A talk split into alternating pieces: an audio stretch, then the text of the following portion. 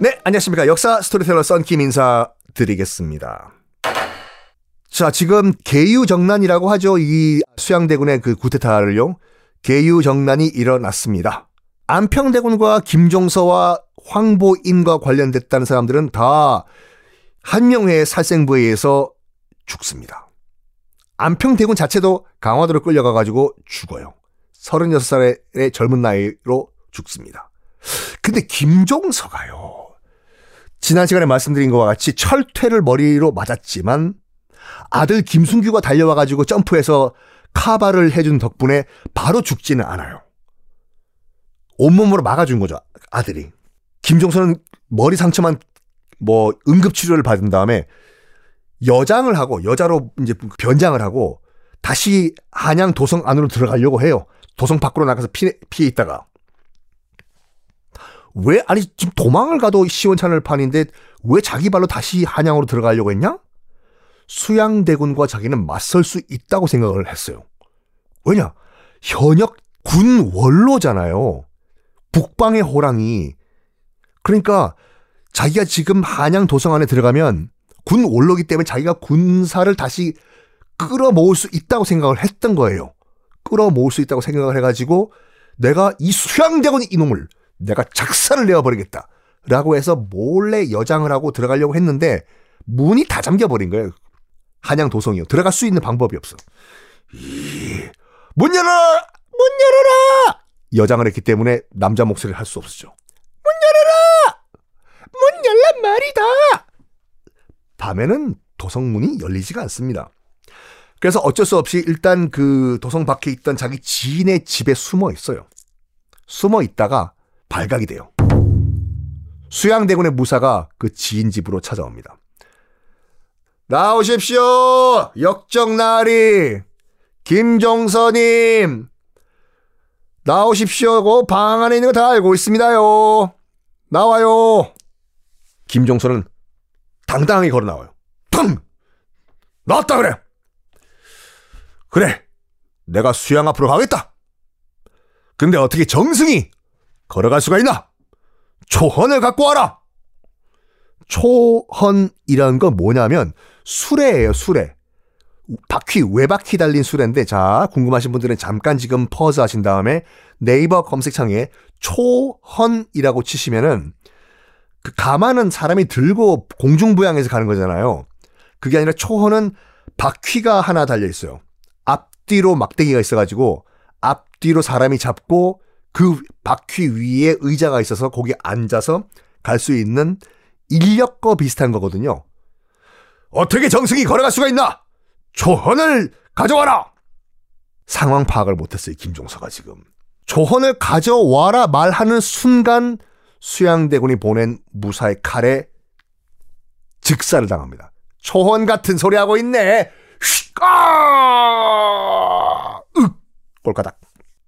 사군 육진을 지금 현재 국경을 만들었던 북방의 호랑이 김종서는 이렇게 처참하게 삶을 마감합니다. 목이 잘려요. 죽었음에도 불구하고 시신 목을 잘라버립니다. 시신 목을 잘라가지고 효수, 효수가 뭐냐면 막대기 같은 거에 꽂아가지고 전시하는 거거든요. 효수를 해요. 보라고 이 역적의 목이라고. 지금 그 충남 세종시에 가면은 김종서의 묘가 지금도 있어요. 세종시에 가면요. 있는데 어, 당시 이제 역적이라고 해서 목도 잘리고 이제 사지, 몸, 몸이 다 잘려 나갔다고 하거든요. 그래가지고 지금 그 충남 세종시에 있는 김종서의 묘에는 다리 하나밖에 묻혀 있지 않다라는 설이 있어요. 알 수는 없어. 팔 수, 파볼 수가 없는 거기 때문에요.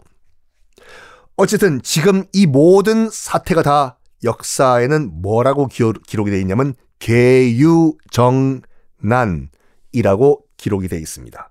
개유년, 개유년에 일어난 구테타다. 이거죠. 자, 이 개유정난이 일어난, 이게 하룻밤에 다 일어난 거이거든요.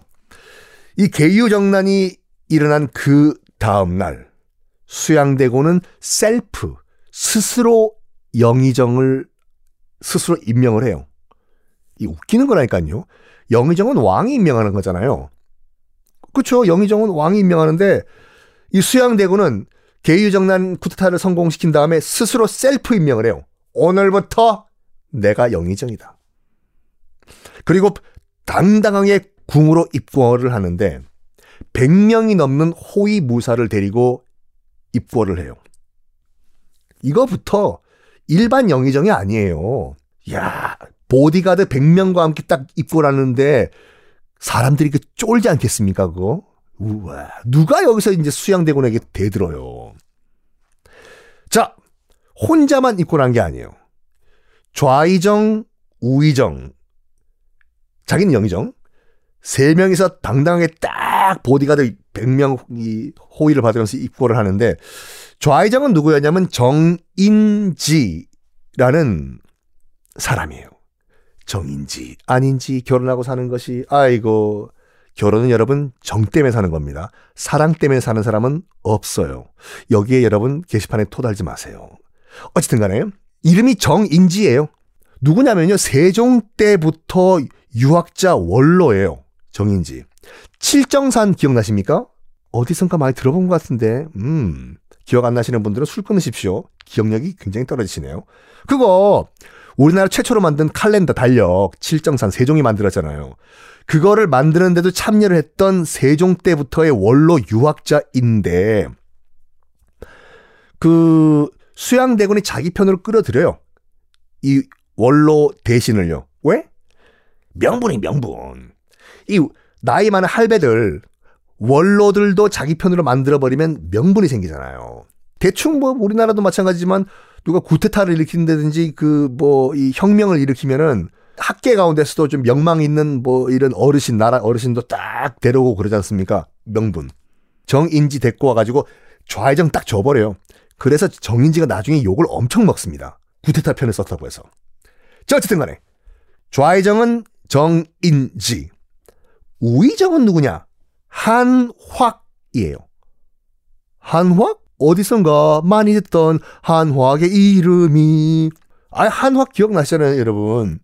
자기 누이 두 명을 둘 다 다 명나라 황제로 그냥 후궁으로 보내버린 그 인간 한화이요. 그래가지고 세종대왕이 이런 말 했던 한화 내가 다른 사람 다 몰라도 한화가 내가 손댈 수가 없다. 명나라 친척이 돼버렸는데 어떻게 건드려요? 그 한화이 우의정이 된 거예요 지금. 왜? 수양대군의 아들과 한화의 딸이 결혼을 했어요. 왜냐? 수양대군도 한화의 권력이 필요했던 거예요. 명나라 커넥션이잖아요. 완전 천조국, 대국, 슈퍼파워, 유일한 선진국, 명나라 라인이 한화인데 수양대군이 그 라인이 탐났던 거예요. 그래서 수양대군이 먼저 내 아들이 있는데 그 우리 어르신 그 따님과 우리 결혼해가지고 우리 사돈 오케이 오케이 해서 수양대군과 한화은 사돈이 돼요. 그 자기 사돈인 한화에게 우의정 자리 준 거예요. 이 세 명 좌의정, 우의정, 영의정이 당당하게 100명의 보디가드들의 호의를 받고 궁으로 입고를 합니다. 이제 사람들은 다 알아요. 진짜 권력 실세는 누구인지. 바로 수양이다. 수양대군이 입고를 합니다. 아직까지는 왕 단종도 나가. 이게 아니에요. 아직까지는 영의정이에요. 그냥 영의정이요. 왕은 단종 앉아있고. 자, 이제 모든 게 다 정리가 된 것 같지만 마지막 골칫거리가 하나 수양대군 입장에서 남아있어요. 뭐였냐? 북방, 지금 국경지대에 나가 있는 이징옥이라는 장군인데 이징옥이 누구였냐면 떠올삐 김종서와 함께 북방을 개척을 했던 장군 중의 장군이에요. 이 함경도에서 잔뼈가 굵은 김종서와는 의형제였어요. 무장 중에 무장. 아, 이 이징옥이 김종서 라인이지 않습니까? 이 이징옥이 지금 수많은 정예군을 데리고 북방 국경지대 딱 있다 보니까 이게 걸리는 거예요, 이게요. 수양대군 입장에서 봤을 땐. 자, 이징옥이가 말이야. 지금 저 수많은 군사들을 이끌고 지금 한양 도성으로 쳐들어 들어오면 나 수양도 막을 길이 없는데 저 이징옥을 어떻게 처리를 해야 되지? 아, 한양에만 있었어도 내가 어떻게 할 건데 이 직업을 어떻게 처리할까요? 다음 시간에 공개하겠습니다.